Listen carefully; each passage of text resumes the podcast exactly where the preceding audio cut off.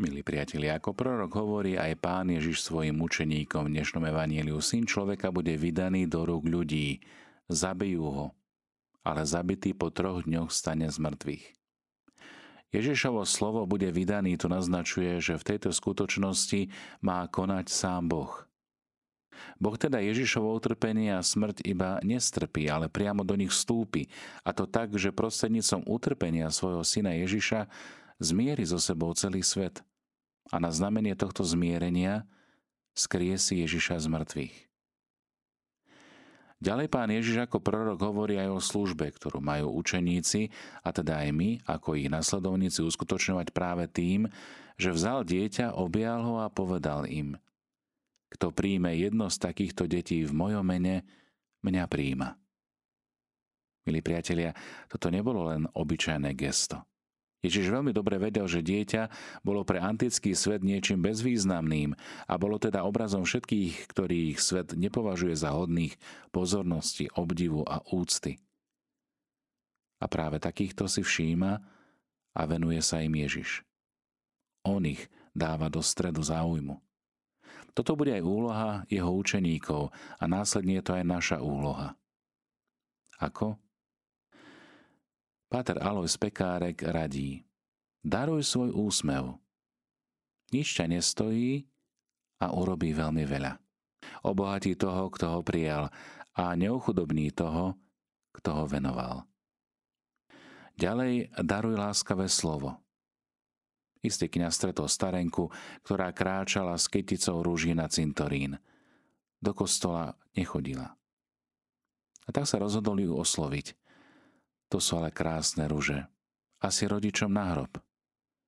Cérke odpovedala. Zomrela ako 40-ročná. Nech vás Pán Boh poteší, povedal kňaz. Tých pár slov je pre ňu dôkaz, že netrpí sama. Daruj slovo uznania, najmä muži v domácnosti. Samá kritika to je ako nasypať na bežiace koleso piesok. Škrípe to, ale slovo uznania spôsobí ako kvapka oleja. A zrazu ide všetko veľa hladšie. Milí poslucháči, situáciu opísanú v dnešnom evanieliu si vieme ľahko a dobre predstaviť.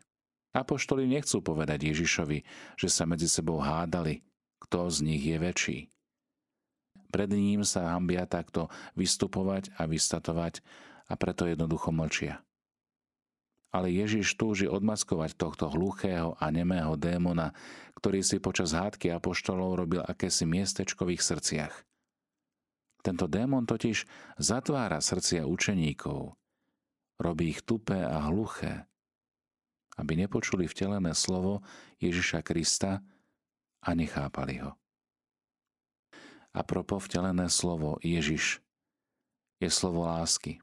Je to láskavé slovo a pokorné, Napriek tomu slovo démona je egoistické, naduté a pyšné. Pán Ježiš veľmi dobre vie, že každý človek túži, aby sa realizoval a k správnemu rastu do dospelosti sa musí každý zdravo realizovať. Každý sa, keby sa človek toho vzrastu vzdal, dopustil by sa životnej chyby. Človek totiž ako morálna bytosť je práve tým, kým sa vedome a postupne stáva. Tu však pán Ježiš podáva apoštolom pravé kritéria aj duchovného rastu. To nie je zaujímať sa o prvé miesta, o kariérny postup, mať veľa materiálnych vecí, silnú moc a veľký potlesk. Práve naopak. Je to túžba opravdivo milovať, tak milovať, ako miloval on, keď sa vložil do služby maličkým. Toto je veľkosťou Boha. Inej a väčšej veľkosti niet. Milí priatelia, Evangelium pokračuje v téme Ježišovej identity a zároveň ju rozširuje aj o identitu jeho učeníkov. Môžeme povedať, že ešte nedoznela kauza neschopnosti vyliečiť posadnutého chlapca, ktorú čítame v 14. až 29. verši e, našej dnešnej 9. kapitoly, pri ktorej učeníci márne robili ramená a už sa opäť nepoučili. Evangelista ich vôbec nešetrí. Keď ho sa hovorí o nepríjemných záležitostiach, Ľudia zvyknú použiť zvláštne filtre, ktoré im pomôžu počuť len to, čo chcú počuť. A v zápäti nasadia filter argumentov.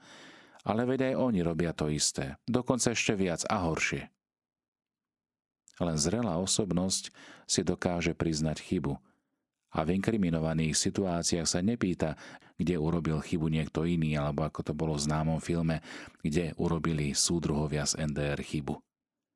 Ale kde ju urobila ona sama. A čo môže urobiť preto, aby sa táto situácia zmenila a neopakovala? Pán Ježiš hovoril o svojom utrpení a smrti, čo nutne znamenalo, že do tohto procesu budú zatiahnutí aj jeho učeníci. Napokon v Jánovom evaníliu čítame, že je to tvrdá reč, kto to môže počúvať. Preto tieto nepríjemné slová prekryli debatu o tom, kto z nich je väčší, lepší, dôležitejší. Keď ide o našu veľkosť a dôstojnosť, aj hádka môže byť príjemná. A podobne ako pri predošlom neúspechu, ich pán Ježiš ťahá dolu na zem. Ukáže na špinavé dieťa z ulice, ktoré nikto nebral vážne a ktoré každý prehliadal. Kocky sú vrhnuté. Veľký budete vtedy, keď vám nebude ľahostajný človek, ktorého ostatní považujú za nepodstatného a zbytočného. Samých seba vyzvihnete vtedy, keď vyzdvihnete druhého. Možno si poviete, aké jednoduché a aké ťažké zároveň. Snažme sa, milí priatelia, dnešné evanielium, ktoré počúvame z úst pána Ježiša radosnú zväzť, kedy hovorí, kto z vás je väčší a poukáže na dieťa, vnímať veľkosť a dôstojnosť Božích detí v sebe samých. Božie deti, ktoré sú prijaté a milované. Skúsme túto realitu žiť ako Boží milovaní synovia a céry, ako tí, ktorí majú túto lásku nielen na ňu poukazovať, nielen o nej hovoriť, ale ktorí ju majú žiť. Svojím spôsobom, každý originálne, sa tak môže stretnúť s tým, kto je náš nebeský Otec. Podobne ako Ježiš poukazuje na dieťa, aby poukázal na veľkosť a dôstojnosť každého človeka, najmä toho, ktorý mu povrhujú, ktorého zavrhujú, ktorého spoločnosť prehliada.